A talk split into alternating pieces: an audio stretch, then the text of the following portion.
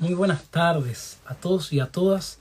Nos encontramos una vez más en nuestro cuarto encuentro de Bitácora del Sur, desde el sur del mundo. Hoy vamos a tocar el quinto tomo, el quinto tomo de este hermoso libro.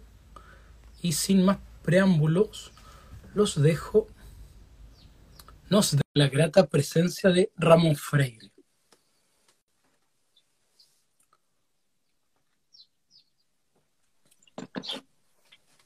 Hola, hola. Querido, querido Ramón, ¿cómo estás? ¿Cómo estás? Un gusto saludarte. Bien, amigo, ¿y tú cómo estás? Bien, bien, súper, súper bien. Me, me, atras, me atrasé un poco, disculpa la, tar, la tardanza. Fuimos a dar un paseo por, por acá, por... por la hermosa ciudad de Valdivia con mi mamá. Tengo de visita, así que fuimos con am amistades a la costanera, vimos la catedral, así que súper, súper bien. Qué lindo. Sí, amigo mío. ¿Cómo estás tú? Escucho por ahí los pajaritos. Sí, me vine acá al, al patio, porque como nos cambiaron la, la hora, tenemos más luz. Así que están los pajaritos, los gatitos, están todos aquí. Qué lindo, amigo mío, qué bien. Bueno, un gusto verte, un gusto reencontrarnos en estos espacios. Vamos a tocar hoy el quinto tomo, si te parece bien. Sí, démosle. Súper, y quiero... Y Quiero empezar como parte de tu quinto tomo que nos cae como anillo al dedo, que es Chile. Vi, vivimos en un territorio privilegiado, la copia feliz del, del Edén. Resulta que cuando llegaron acá los españoles, se dieron cuenta que este es uno de los mejores climas del mundo. De hecho, al otro lado de la cordillera, en Mendoza, a esta hora ya tienen que prender inciensos dentro de las casas porque está lleno de zancudos. Y en Buenos Aires, que el aire es bueno un rato nomás, pues es un aire irrespirable en verano. En fin, acá se dan las cuatro estaciones bien marcadas, el valle era fértil, estaba plantado, y la población fue súper fácil de dominar. Entonces, se sintieron muy favorecidos y se asentaron aquí, pero no como nos cuenta la historia. Quisiera aprovechar que me, me haces notar eh, ese detalle de la copia feliz del Edén, justo hoy día, el veinte de septiembre. Resulta que hay un tipo que se llama Hernández Santillán. Hernández Santillán era el veedor del Consejo de Indias, el tipo que venía a mirar de parte del rey a ver cómo era América, qué hacían con el dinero que los reyes le pasaban a estos conquistadores. Y Hernández Santillán dice que cuando llegaron acá, mil quinientos cuarenta por ahí, que el Valle de Santiago estaba plantado, lo que deja ver que estos no eran gente cazadora, recolectora, no, cuando ya está plantado ya empieza la, a aparecer la cultura. De hecho, estaban desarrollando un tipo de alfabeto, y de hecho hay una historia, un montón de historias que no nos han contado, de presencias de pueblos ancestrales aquí. Bueno, Hernández Santillán confiesa que lo primero que hicieron los españoles, o ese tipo de españoles, cuando llegaron acá a América, porque uno retrata a la gente de España, retrata el tipo de personas, algunas que venían, dice que lo primero que hicieron fue violarse a las indias y a sus madres y a sus hijas. Y cuando sus esposos, sus padres, sus hijos los iban a defender a sus mujeres, sí, no los mataban, sino que le cortaban los brazos y los pies, las manos y los pies, y le echaban a los perros. Y así estuvieron como treinta años, hasta que llegaron las primeras mujeres. A veces, cuando he visto en mi país a esta gente tan agresiva que nos rodea, que tú te das cuenta en el tráfico, que en la bocina, que, ¡ah!, que andan todos así, ¿tendrá algo que ver con la raza? ¿Tendrá algo que ver con un karma? Porque esas cosas son graves. llegar acá y hacer un pequeño valle de sangre solo al llegar, me parece gravísimo. Claro, la gente chilena no tiene idea de esto, cree que poco menos que llegaron los españoles y los, se dieron un abrazo con los indígenas de aquí. Hubieron cosas bien feas. También hubieron momentos maravillosos, como la historia de nuestra patria, ya como Chile, con José Miguel Carrera y su relación con los indios. Tú sabes que lo incluyó, tenían su escudo, y a un lado había una mujer indígena y un hombre con su escudo y con sus lanzas. Correcto. Y los incluían desde el principio, de hecho eran parte del ejército. Mi tatarabuelo, en el libro Nahuel Bute, se pueden ver eso, están los nombres de los caciques que combatieron junto a él, o los que lo ayudaron a pasar desde Argentina acá a Chile, qué sé yo. Eh, hay una historia bien linda de unión de chilenos con mapuches y araucanos, y hay, hay historias bien horribles de cómo los europeos asesinaron, violaron y masacraron a los indígenas. Como en todas las cosas hay una mezcla de bien y mal. Claro, claro. Y qué, qué fuerte, Ramón, eh, que sepamos tan poco realmente de la verdadera historia, ¿no? De, de la llegada de los vikingos a, a estas zonas, eh, que, que se busque banalizar el conocimiento y se, y se le diga finalmente a la gente que viene de...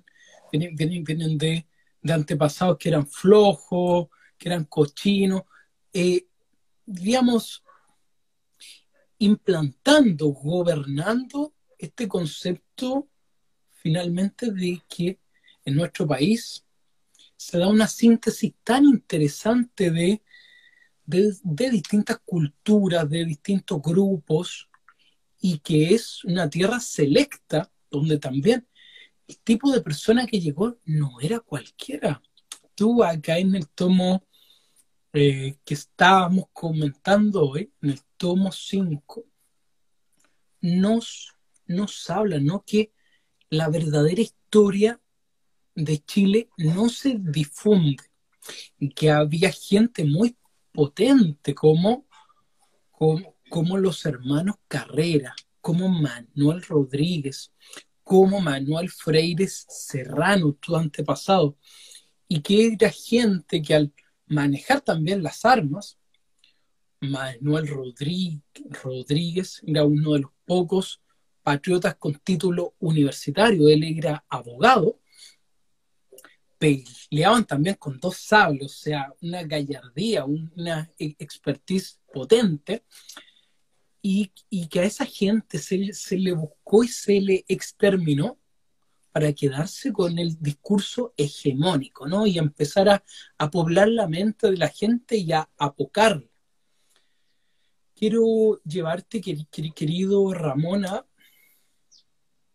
al, al quinto subtema dentro de tu, li tu libro, donde tú te haces la siguiente reflexión.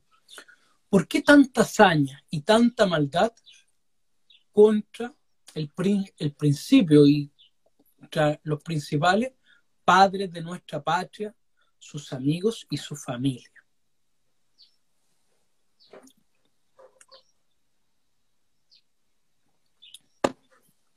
Parece que tenemos un problema con la señal. Con la señal, aún, aún parece que sí. Decía...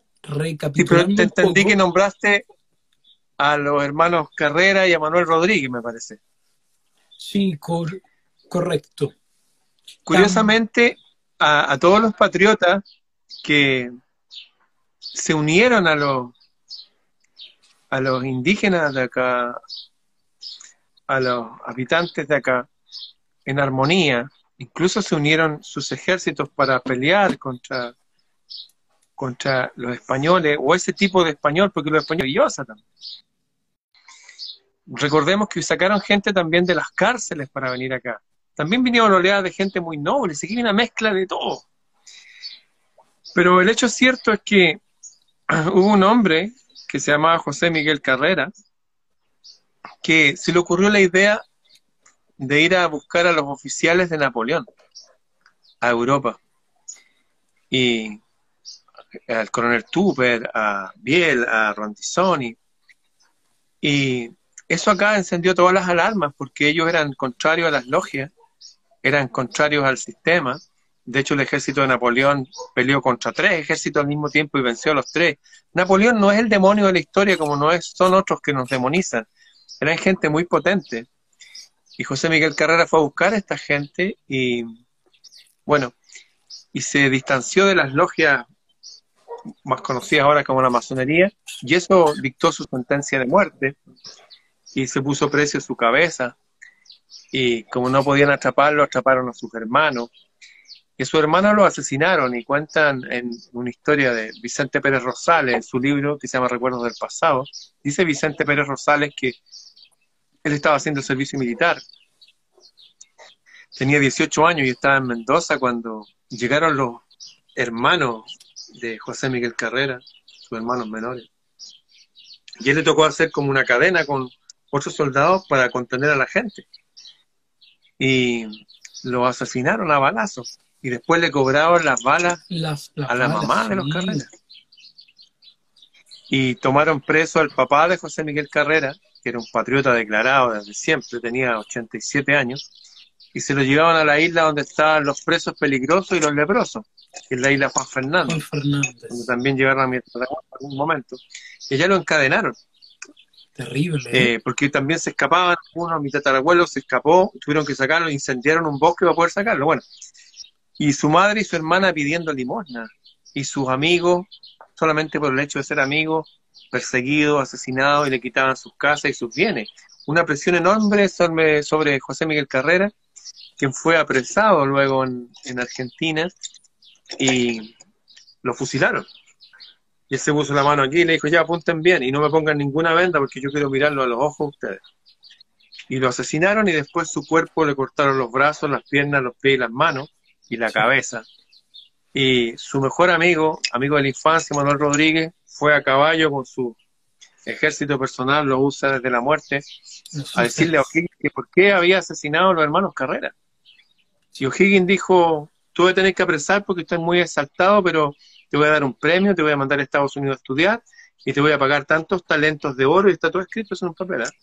Pero te tengo que apresar porque estás muy exaltado tú. Entonces, para protegerte de ti mismo, tengo, te tengo que apresar. Tengo que apresarte por, por tu bien. ¿Sí? Sí. Y se lo llevaron, y dicen que se quiso escapar y que le pegaron un tiro. La verdad es que se sabe que lo mataron a culatazo, lo molieron a golpe y lo remataron a tiro. Y esto porque habían órdenes de San Martín y O'Higgins, de hecho hablaban de Manuel Rodríguez como el bicho, como, como lo malo. Y de hecho están las cartas ahí. Yo tengo libros de la masonería actuales donde hablan de mi tatarabuelo, que era un general super power y tan espiritual que era. Y hablan de José Miguel Carrera, que fue necesario asesinarlo. O sea, los tipos reconocen que son así, que no les interesa la vida de las personas. Es como que tú te afilias a su club, pero si te sales del club, porque después cambia tu mentalidad y dices, oye, este club está errado. No, te asesinamos. Eh, ese es el tipo de, de mezcla que hay en nuestra historia, de bien y de mal, de gente patriota con gente que no es patriota. Te recuerdo que se enfrentaron en mil ochocientos veintinueve un ejército chileno contra un ejército chileno. El ejército del general Prieto contra el ejército del general Freire. Y ganó este ejército financiado por capitales ingleses y todo eso, con armamento nuevo y todo eso. Y fíjate que la historia es tan terrible. Fíjate que este general Prieto, que, que financiado por los poderes extranjeros y las logias masónicas, ¿sí?, le ganó al ejército patriota, el que ganó todas las batallas, el que ganó todas las batallas de Chile, ese ejército fue reducido. Y fíjate que hay una mujer que se llama Isidora Zegers, existe la sala Isidora Zegers de la Universidad de Chile, ella es una cantante de ópera, era la esposa del coronel Tupper. Fíjate que el, el general Prieto dio la orden de sacar a los presos de las cárceles y usarlos como carnes de cañón para enviarlos a lo, al barrio de la élite, que era el barrio donde, bueno, el centro de Santiago, donde están los palacetes, para que fueran a robar, saquear y violarse a las mujeres. La mujer del el coronel Tupper, Isidora Zegers, tuvo que escaparse por una muralla ayudada por un cura para que no la violaran. Y el coronel Tupper lo capturaron. Y habían órdenes que los oficiales hay que protegerlos, ¿no?, porque son oficiales chilenos. Y te recuerdo que el coronel Tupper y toda esta gente venían de las guerras napoleónicas, eran parte del ejército de Napoleón. Exactamente. Y el, el general Prieto, cuando supo que habían eh, apresado al coronel Tupper, dijo, háchenlo. Dio la orden de matarlo a hachazos. Y ese ejército chileno, que no es el ejército original chileno, con esa otra idea que ponen a O'Higgins como que fuera el gran patriota. Voy a hablar de esto, ¿eh? Inmediatamente. Bueno, ese, ese general Prieto mandó a matar a hachazos a este hombre en contra de todas las leyes. Te cuento otras cosas más. Empezaron a escribir la historia de tal forma errada. A mi tatarabuelo lo echaron y llegó acá a morir en mil ochocientos cincuenta y uno. Pero contaron la forma tan errada, por ejemplo, cuenta el desastre de Rancagua. ¿Qué es el desastre de Rancagua? Para los que no son chilenos y para los que son chilenos.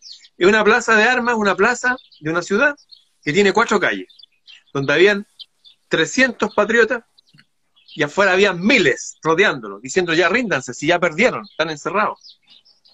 Entonces dicen que salió el general O'Higgins delante, y, y eso es totalmente falso, eso nunca existió. Incluso le hicieron una estatua que está O'Higgins con su brioso corcel. Eso lo hizo mi tatarabuelo, porque él era así, siempre fue así en todas las batallas, iba derecho nomás. Sí. Dijo, no, se tiró contra todos nomás, claro, murieron algunos, pero fueron con tanto poder. Te recuerdo que él pertenecía a la orden de los dragones. Los dragones es una orden que viene de Europa, que significa que pueden pelear a pie, como la, la infantería, pero también a caballos, eran las fuerzas especiales de la... Fueron y atravesaron y se escaparon, a pesar que estaban rodeados. También hay un principio en la guerra que no podéis rodear al enemigo así, porque crea una, saca una fuerza enorme, es como encerrar a un ratón en una cocina y queréis matarlo a escobazos. Haz la prueba, el ratón te salta la garganta, esa cosa pequeña se va en contra tuya. Y eso es lo que hicieron, los apresaron tanto que bastaba que uno encendiera la mecha de la pasión, del ímpetu vital, y fue mi tatarabuelo, y se tiró contra todo, y escaparon y se fueron a Argentina y organizaron el ejército para liberar Chile. Bueno, pero esa historia se cuenta como que fue el patriota general O'Higgins. Nunca fue así. Es como la última batalla, la batalla de Maipú, que O'Higgins llegó después, no, es que yo estaba enyesado, dijo. ¿De qué estamos hablando? Claro, la, la verdad, lo único que tenía instrucción militar era José Miguel Carrera, mi tatarabuelo. Pero este otro tipo no tenía instrucción militar. De hecho, lo echaron de Chile, lo, y escribió sus memorias en inglés en Perú. O sea, hay una historia que no nos cuentan. Hay un ejército chileno que peleó contra otro ejército chileno. Y uno era patriota de verdad, amigo de los mapuches, y de los indígenas, y de los collas del norte y todo. Y este otro no, era financiado por capitales ingleses, estaba dirigido por este comerciante de origen del... Bueno, no me voy a meter en ese tema que no nos censure.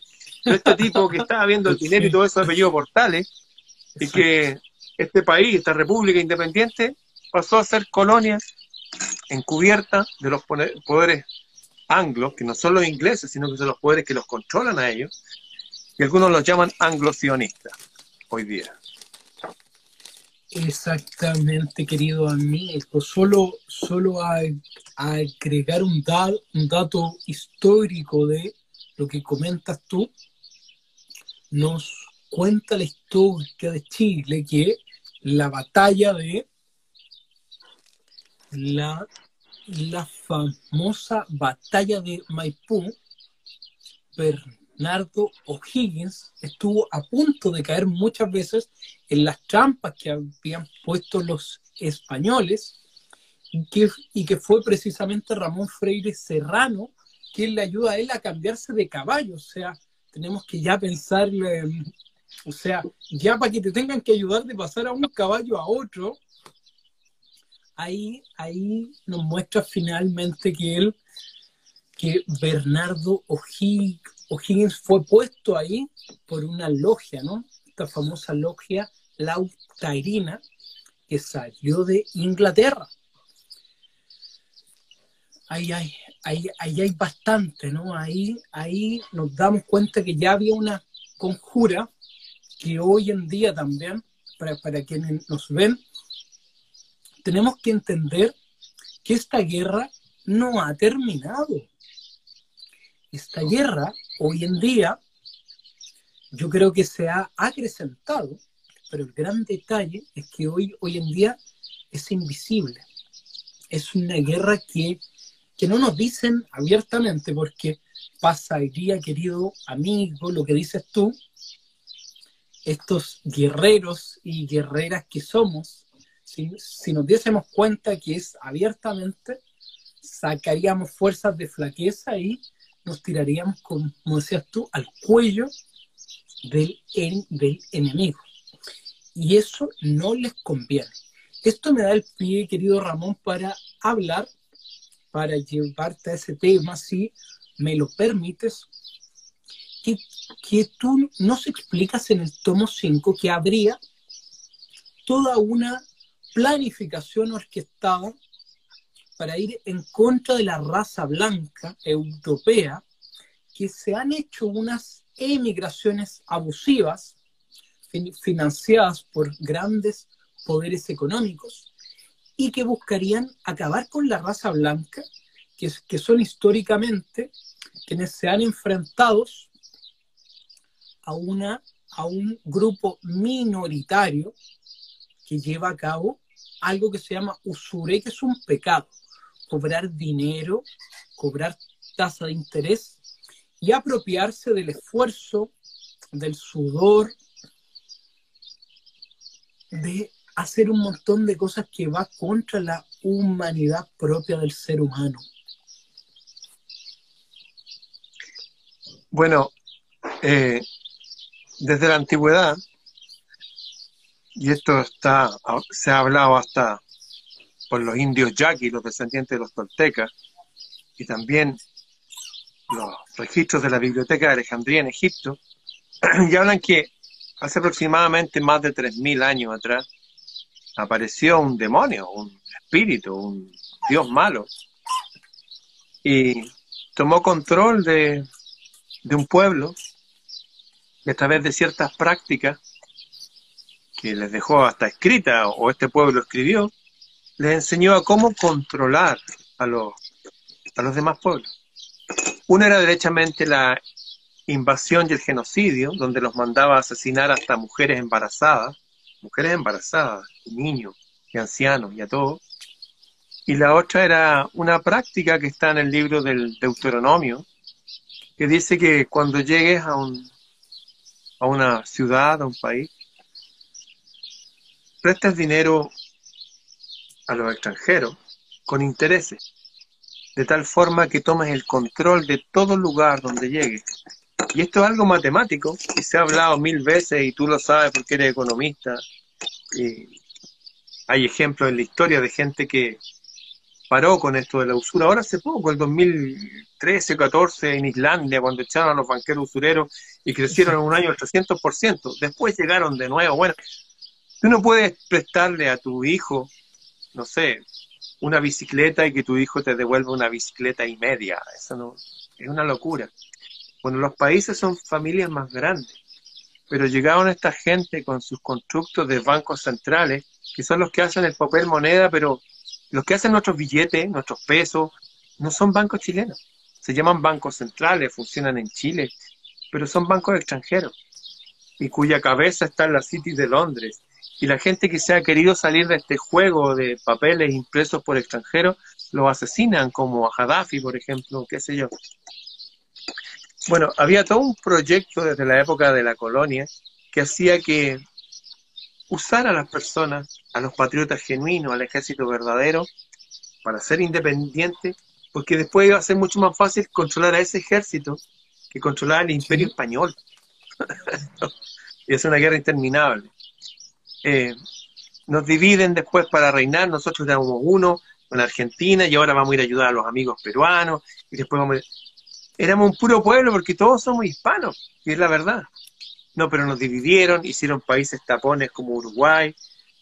La idea entonces es dividirnos, y pasamos de ser colonias abiertas españolas a ser colonias encubiertas de estos poderes que nadie quiere mencionar, porque si uno lo menciona dice, ¡ay, que este tipo es antisemita! Oye, yo soy prosemita, pero estoy hablando la verdad. Hay gente que de verdad se cree el cuento que son los hijos verdaderos de Dios y controlan el mundo, y tienen sociedades secretas, y los que lo han denunciado como Kennedy lo asesinan.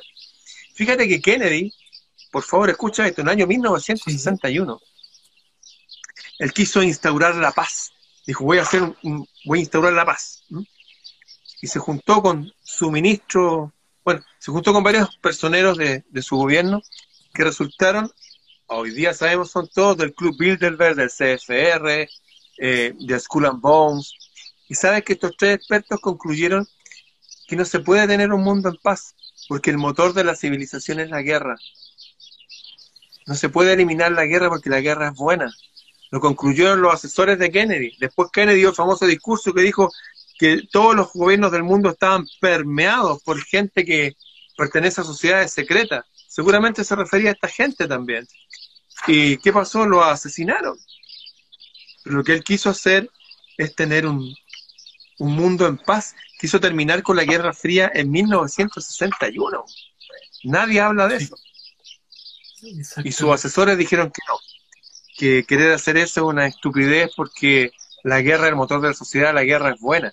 Porque son gente que sirve al Dios de los ejércitos. ¿Sabías tú que el Dios de la Biblia se hace llamar el Dios de los ejércitos? Y no se llama ejércitos por la más, son ejércitos de guerra, para ir y acabar con el enemigo. Por eso hay odios viscerales, no sé, contra los palestinos. La antigua Canaán, la tierra de la púrpura. Canaán significa la tierra de la púrpura, ahí hacían el color morado para hacer las capas de los sacerdotes. O el, o el odio contra Irán. Irán significa el país de los arios, donde está el verdadero jardín del Edén. Ahí están, Tigris, Éufrates, ahí estaba. No estaba en Jerusalén, no estaba en Bolivia, estaba ahí en Irán. Y donde hay otra historia, donde hay otra escritura, donde hay otros dioses, pero quieren borrar eso.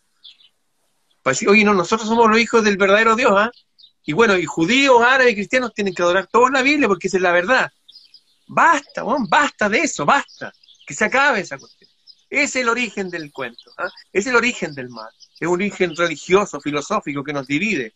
Y no importa lo buena onda que queramos ser nosotros y salir a protestar por la libertad, ya están controlados esos grupos por la misma gente.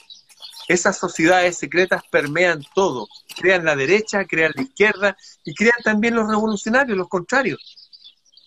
Son gente sincera que hay en derecha, izquierda, los revolucionarios, pero ellos controlan a los cabecillas y lo hacen pelear y tienen este ajedrez constantemente peleando. Que, oye, que el, ahora el, va a haber un muro de nuevo, una guerra fría entre China y ahora Occidente, en el que se unió Inglaterra con Australia y para, oye, vamos a protegernos de China. Y no inventan cuentos para controlarnos y dividirnos, y todo eso tiene una base en común. Ninguno de estos sistemas toca ese sistema que sugirió la Biblia, en el capítulo de Deuteronomio, creo que el capítulo veinticinco, treinta y cinco, no me acuerdo, pero que dice que, oye, para tomar el control de los pueblos, préstales con interés.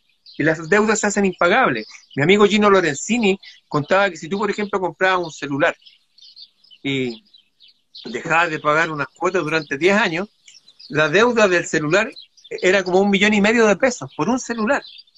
Imagínate las deudas de los países, son impagables. Entonces, lo explico de otra forma. Es como que los bancos centrales tienen diez monedas de oro y se los prestan a diez países. Le dicen, ya, pero me tienen que devolver una moneda y media cada uno. ¿Cómo van a devolver una moneda y media si hay diez monedas en el juego? Tendría que uno matar a ocho y no lo van a hacer. Entonces dicen, ya, no me paguen, pero páguenme los intereses.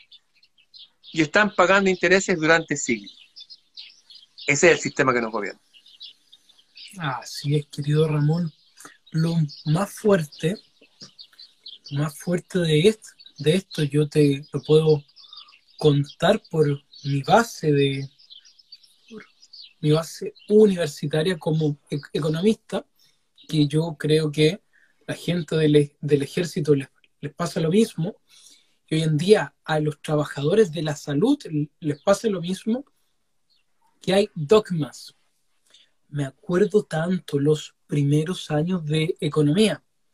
Acá hay un libro, el Mankiw, y si usted quiere ser una persona cuerda, usted tiene que saberse esto. Tiene que saberse esto, o sea, ahí, ahí no hay nivel para el, el pensamiento crítico, y te hace y te empieza a naturalizar que es normal la usura, que es normal sac sacar provecho, porque el resto también lo haría. Entonces empiezan a jugar con los conceptos de bien y mal, y hoy, y hoy en día tenemos un problema, querido amigo, como yo lo veo, de identidad. Ah, ¿hacia dónde vamos? Por eso es tan importante y es tan bello cuando hablamos de nuestro origen celeste, que bien lo saben los mapuches, que bien lo sabían los templarios, nuestra hermosa estrella de ocho puntas.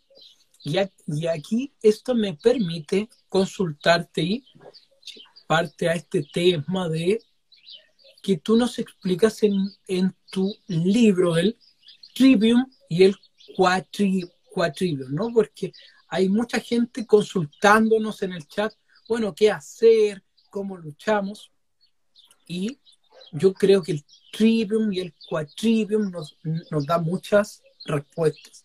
¿Qué nos sí. puedes decir tú al respecto, Ramón? Bueno, este problema que yo lo enfocamos en Chile, eh, porque estamos en las fiestas patrias aún chilenas, por así decirlo, en el cumpleaños de Chile, es un problema mundial. Eh, hay un gobierno en las sombras que gobierna desde siempre. Hay un gobierno en las sombras que hace que las personas que lleguen a este planeta nunca vean la realidad, nunca vean la verdadera historia, la verdadera física, la verdadera biología, de verdad. La gente no ve la verdad. Y hay una imagen que escribe Platón en su libro La República, que dice que los seres humanos son como esto, dice. Son como personas que están amarradas a una roca. Están amarradas así, a esa roca, y están mirando hacia adelante, hacia unas sombras que son proyectadas desde una fogata que está arriba de ellos. Aquí arriba hay una fogata, y delante de la fogata hay personas caminando y conversando. Hasta que uno de ellos se suelta, mira, ve un brillo, un resplandor, sube, ve la fogata, se quema, y ve un resplandor más grande, y sigue subiendo y ve el sol, y la gente, y el pasto, y el agua, y los animales, y dice, wow, esta realidad es enorme, voy a ir a decirle a mis hermanos. Y el tipo baja, desciende, pero como venía encandilado con la luz del sol, se pega en la cabeza, se cae, y no tenía palabras para explicar lo que era el fuego, menos palabras para explicar lo que eran las personas reales, y lo que era el sol, y el cielo. Y sus amigos le dicen, ¿sabes qué? No te entendemos nada, estás loco, amárrate ahí a tu roca, y, y no molestes. Bueno, y Platón y sus amigos dicen, ¿cuál es la solución para la gente? ¿Cómo hacemos que las personas vean la realidad? Y todos se acuerdan que la solución para que todas las personas eh, vean la realidad, o se liberen de las cadenas de la ignorancia y del control mental, les dicen que hay una sola forma, y son a través de las artes liberales, que ellos las llaman el Trivium y el Cuatrivium. ¿Qué significa eso? Es entrenar a la gente, educar a la gente, en cuidar su cuerpo, en entender lo que es el cielo, saber los nombres de algunas estrellas. Ya con eso ya su conciencia se expande, y cualquier problema niño como que lo ponía en el contexto adecuado. Hoy estoy en un universo, ¿no? Eh, saber lo básico de matemáticas. Cuando uno sabe lo básico de matemáticas, y hablo cosas básicas, sumar, restar, dividir y usarlo, eso, se producen mecanismos en la mente que hacen que uno actúe lógicamente. No se cierre a lo primero que te digan, oye, yo soy la autoridad y tienes que hacer esto. No. Empieza a pensar con lógica. Saber lo, más, lo básico de música, entender cómo hay emociones que disparan ciertos sonidos, entender lo básico también de poder hablar como nosotros lo estamos haciendo. Poder hablar, hablar, hablar, conversar, hacer como hacen en Estados Unidos, son chiquititos que lo hacen debatir. Ya, vamos a debatir, ustedes van a hablar de los griegos y ustedes de los romanos. ¿Quién era mejor? Y lo hacen exponer temas, y con eso te ayudan a hacer, a hacer. Resumiendo, el Trivium y el Cuatrivium es simplemente educación. Y como toda educación es una autoeducación, es elegir, aprender, ser, educarnos. Todas las personas tienen un computador en la casa y lo primero que hacen es ponerle el Word y el antivirus y estos programas y le ponen juego. Bueno, nosotros tenemos un computador biológico y hay que ponerle programas también y antivirus que nos protejan del, del medio, sobre todo si hay cosas medias fraudulentas dando vueltas. El Trivium y el Cuatrivium, entonces, también conocido como las artes liberales, es el método para que cada persona se vuelva autónoma y se vuelva indomable cuando sea necesario. Eso. Qué lindo, Ramón. Indomable. es importante porque cuando te dicen haga esto, haga lo otro, oye, ¿dónde, dónde está la, la individualidad, no? ¿Dónde está la, la pasión? Fíjate que eh, hay un tipo que se llama Stanley Milgram, un psicólogo.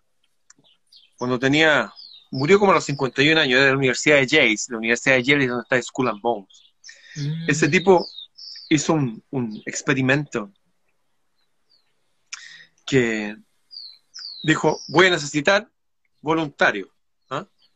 Mire, vamos a poner una persona al otro lado de un vidrio con unas cosas de darle la corriente, ¿ya? Y acá voy a poner personas que tienen que obedecer las órdenes del dueño del, de este sistema. Entonces, la verdad es que al tipo que le iban a dar la corriente era un actor. Y el aparato que daba corriente no daba corriente. Pero tenía un máximo de cuatrocientos cincuenta volts. Con eso pueden matar a alguien. Y a todos les pagaban creo que veintiocho dólares, que era mucha plata para la época. Bueno, les pagaron. Y el tipo que daba la corriente, el que manejaba el aparato para dar corriente, llegaba el, el jefe del lugar, decía ya, aplíquele treinta y cinco volts. Después decía, no, aplíquele. Lo hacían aplicarle cientos de volts. Y al otro lado el actor gritaba, no, por favor, no, no. Y le pegaba al vidrio, no lo haga. Y las personas de acá le daban toda la corriente y no obedecían la lógica que, que hoy estáis matando a un tipo. Lo vaya a matar, lo vaya a dañar. Cada uno cumplía su rol. Como le estaban pagando y le estaban dando órdenes, lo hacía. Y fíjate que de todos los que participaron en el experimento, dos nomás dijeron, ¿saben qué? No, hasta aquí nomás. Y se retiraron. Pero ninguno fue a ver cómo estaba el otro tipo, que era un actor, pero ellos no sabían. Bueno, este psicólogo, Stanley Milgram, eh, concluye que, tal como dicen los Rosacruces, los seres humanos son bestiales, son bestias. Ponle un tipo que le dé órdenes y, el, y van a hacer todo. No van a razonar. El ser humano wow. es un imbécil y no sigue or, solamente sigue órdenes, ni siquiera razona. Entonces lo que nos hace libre es tener esta capacidad de estar autoeducados. Si no estamos educados, si no tenemos conciencia de nuestro cuerpo, del cielo, de las estrellas, de nuestros mecanismos, de nuestras sensibilidades, vamos a obedecer cualquier sistema, aunque nos haga dañar a otro. Porque es, ¿cómo se impusieron las dictaduras?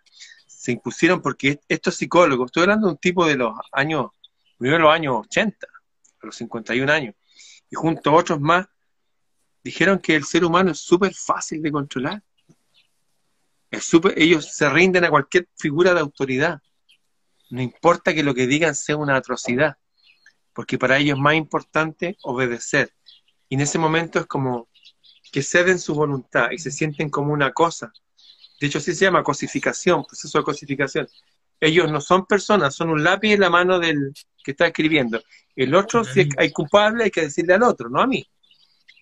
Los seres humanos son súper bestiales. Hay varios psicólogos que concluyen lo mismo.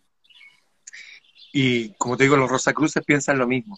Que el ser humano hay una mezcla de seres que venimos del cielo con otros que venimos de la tierra. Y esas dos naturalezas en, entran en pugna, como algunos lo llaman la pelea de Caín y Abel, los hijos de la luz y los hijos de las tinieblas. Y lo que, en, lo que tienen en particular los hijos de las tinieblas es que son gente masa, que necesitan el grupo para ir a protestar, ¡ah! Pero individualmente no son capaces de generar en sí virtudes, de recrear en sí ese mundo que desean vivir. Necesitan sacar para afuera su rabia, ¿ah? Pero si ponía a esa gente que saca para afuera su rabia en lugares de poder, pasa lo que pasó en la Unión Soviética o en China. Terminan matando de hambre. En Ucrania mataron como a tres millones de personas de hambre. Se comieron a sus bebés. Cuando se dice que los chinos se comen, o sea, perdón, que los comunistas se comen a sus bebés, son mentiras, es ¿eh? una calumnia. Los que se comieron a sus bebés son los ucranianos, motivados por los comunistas que les cortaron los suministros y hicieron morir de hambre. Algunos dicen que murieron casi cien millones de personas. Y en China murieron doscientos millones de personas. Y no murieron a palo, murieron algunos de hambre. Así funciona el ser humano. Ponle a alguien de autoridad. Y todas esas personas que eran súper creyentes, y en Dios, y eran ortodoxas, y celebraban la Navidad, como llegó un poder autoritario, que eran el cero coma uno por ciento de la población, que le decían, no, ahora Dios no existe. A los niñitos le hacían cantar canciones que la Biblia era una mierda y que Jesús no existía. Le quitaban todas sus bases morales. Peor, el Estado era su base moral. ¿Mm? Ese es el mundo en que nos encontramos. Y la forma de liberarnos es practicar el trivium y el quadrivium. ¿Qué significa eso? Educarnos. Los padres de la patria, para volver al principio, José Miguel Carrera, lo primero que hizo fue educar a la gente. El, el fundar escuelas, liceos, un periódico, no con prensa amarilla, hasta con poesía, para que la gente aprendiera a usar su lenguaje, usara su memoria al recitar poesía, porque no todos leían. O sea, hay que educar a la gente. De hecho, la palabra pueblo significa varones ilustrados, los que son varones educados. Si las personas no están educadas, no son pueblo, es una masa que se transforma fácilmente en una turba, y son personas que asesinan, asesinan a sus salvadores. Generalmente asesinan a todos los enviados del cielo para adorarlos después de muertos. Son gente loca, y son la mayoría. Fíjate que los estudios, en, voy a hablar de eso seguramente más tarde, hablan que el ochenta por ciento de las personas, hoy, hoy en día, son personas que ceden ante la autoridad, incluso frente a su propio sentido común. Son capaces de entregarle a sus hijos, como hacían los antiguos a Moloch, le entregan a sus hijos y están todo el día los hijos así. No importa que les digáis que eh, sus bulbos olfatorios se van a llenar de hongos, que van a ser adultos con problemas, les da lo mismo, no les interesa nada, porque la autoridad dice eso y yo no soy, yo soy una cosa, yo soy un lápiz. Si la autoridad dice, yo lo... Y si tú tratas de sacarlo de eso, eso, es exactamente igual que la película Matrix. Si quieres sacar a alguien de ahí, son capaces de matarte y decirte que tú eres un loco, que tú eres el peligroso. No tienen ni siquiera la capacidad de ver dónde está el bien y dónde está el mal. O sea, la sociedad de la cual habló Platón, Sócrates y todo eso, ilustrado en la caverna de Platón, en el libro La República, se ha estado reciclando hasta el día de hoy. Estamos en la caverna de Platón cinco punto cero. Sí, querido Ramón, completamente amplia, con más tecnología que da la impresión de un avance, pero realmente dentro de las mentes hay tan poco, y acá tú, tú te haces las reflexiones en él para quienes se van un, uniendo. Rec, recordar que estábamos hablando del quinto tomo de Bitácora del Sur. Tú aquí dices, nuestros ancestros ¿eran unos ignorantes o unos sabios? Es precisamente lo que tú acabas de decir, ¿no? Usar el sentido común, leer en voz alta, tener un buen estado físico, hacer todos los días deporte, las artes liberadoras, pintar hermosamente, las bellas artes, sí, hablar bien, escuchar bella música para que nuestro cerebro cree compuestos activos placenteros que nos hacen sentir muy bien. Querido Ramón, quiero, quiero usar los últimos minutitos que nos van qued- quedando, según mi reloj, quedan como diez minutos. Quiero, quiero co- consultarte y esta última, última parte que sea un pequeño homenaje. Tú, tú aquí nos hablas de Julian Assange, de la gran cantidad de trabajo que él hace, de la gran cantidad de realidad que él saca a la luz, y nos damos cuenta que en este mundo, precisamente lo que decías tú de la masa, de las turbas, debe, deberíamos estar todos pro Julian Assange, deberíamos saber todos quién es Julian Assange. Bien, Julian Assange es un hombre eh, anglosajón de origen australiano que fueron de la primera horneada de los que se crió con la computación, que fue más allá de teclear tecla en un computador, sino que vio el lenguaje COBOL, BASIC, el lenguaje de las máquinas, y a través de esto se dio cuenta de que uno podía entrar y ver qué pasaba, por ejemplo, con los que controlan el mundo. Y se empezó a dar cuenta de que, por ejemplo, habían guerras en África donde se cometían genocidios y matanzas, moría mucha gente, y él lo empezó a denunciar. Y formó un espacio que se llama Wikileaks. Entonces invitó a todas las personas que, como él, generalmente era gente joven, igual que él, que tuviera información de cómo nos mienten los gobiernos y cómo asesinan a pueblos y aborígenes de los lugares y mienten y roban y todo eso.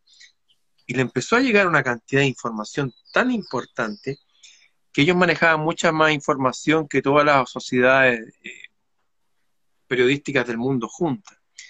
Y para ellos no, eso no era un logro, era algo triste porque nos dejaba ver que la, los medios de, de prensa son solamente medios de propaganda, que todos repiten la misma noticia, que se la dicen un par de agencias, que están controladas por los capitales de los que manejan los bancos y las farmacéuticas y las fábricas de armas, que son todo lo mismo.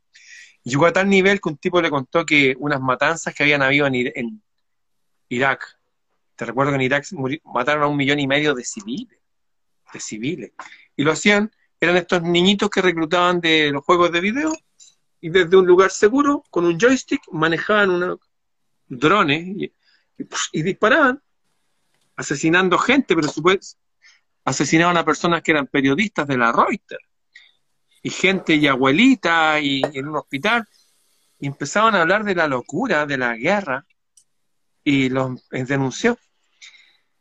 Bueno, eh, el caso Pizzagate, que desaparecen entre ocho y trece millones de niños todos los años del planeta, ya por eso debería pararse el planeta, se desaparecen trece millones de niños. Y él dijo que habían referencias de que la élite, esta élite que sigue al dios de este mundo y todo eso, hace unos ritos bien raros. De hecho hay un libro que se llama Talmud, ustedes pueden buscar Talmud como pedofilia, y ellos hablan que los niños no son niños, que usted puede tener relaciones sexuales con los bebés, y que es bueno hacerlo. ¡Wow! Y yo lo busqué y dije, con... no puede ser, ¿qué mundo es este? Una abuelita de apellido Honecker en Alemania fue y se compró el Talmud, que son libros caros y no lo hacen todos los días, son como Biblia gigante. A la abuelita la metieron presa por nazi, por haber dicho, oye, ¿por qué están estas cosas aquí? ¿Por qué la gente que sigue estas religiones extremas, porque es como el extremo del extremismo islámico, o el extremismo católico que hacía las cruzadas, todos los extremismos son malos, pero en particular este extremismo habla de nuestros bebés, y de, les da lo mismo porque ya para ellos son it, no son ni hombres ni mujeres. Pueden buscar por favor Talmud como pedofilia. Bueno, y él empezó a denunciar todo esto y aparecieron dos mujeres que dijeron que él las había violado, ¿no? Y después dijeron, pero ¿cómo la vi? No, es que no fue violación, lo que pasa es que él no usó condón, y lo metieron preso. Y de ahí lo querían extraditar por los muchos cargos, qué sé yo, a Estados Unidos. Sabía que si llegaba allá lo iban a matar, lo iban a silenciar. La embajada de Ecuador le dio ciudadanía ecuatoriana, tenía un gatito que se le subía arriba, igual que a mí, Rubilar. Exacto. Y de repente, bueno, las mujeres desistieron de esas demandas porque eran ridículas, y habían pasado diez años el tipo preso ahí, y se lo llevaron preso a una cárcel de alta seguridad, donde no puede ver a nadie. Tengo una amiga, Karen Becker, que estuvo con su padre, lo entrevistó. Eh, él es un héroe, es un héroe a nivel mundial y está preso. Siempre que hablo de él, cada cierto tiempo estoy hablando de él, le pido a las personas que manejan energía o hacen reiki, que piensen en Julian Assange y le manden energía y le manden amor. Él está solo en una cárcel en, en Inglaterra. Él es Julian Assange, un, un héroe, una persona que trajo la verdad, o parte de la verdad para ser más exacto, gracias a sus conocimientos de computación y a lo que pudo convocar él a través de gente que era gente de la C I A, del... Eh, de todos los organismos de inteligencia, jóvenes patriotas que están ahí, y que siguen estando ahí, que dijeron, oye, realmente nosotros no somos los buenos, estamos sirviendo al mal, y empezaron a compartir esta información, y se formó Wikileaks, bueno, y lo tomaron preso, y sigue preso. Ese sería un resumen de Julian Assange. Tremendo, tremendo, tremendo, súper, súper bien. Tenemos que mandarle nuestra me mejor energía a él, siempre, porque... bueno, la verdad es parte de este mundo, de ahí la concordancia que no somos de, de este mundo, porque el Dios de este mundo, como hemos hablado en nuestros lives, es un ser nauseabundo, detestable, que controla a unos pocos, porque se alimenta del sufrimiento de unos muchos. Así es. Quería obsequiarte, querido amigo, ya, ya que tú me has obsequiado esta tarde tanto conocimiento, quería obsequiarte un pequeño poema que escribe Gastón Sublet ¡Oh, en Gastón! Su, en su libro Tradición Oral Chilena, que él dice, no, nos cuenta ahí que en el siglo diecinueve, en el campo, el sabio chileno estaba por todas partes y entendía lo que pasaba y tenía un manejo de su palabra. Tú lo escribes muy bien también en tu libro, La palabra tiene poder, y es, dice, el que la sigue la consigue, eso siempre lo va a saber, que el agua orada a la roca a fuerza de tanto caer.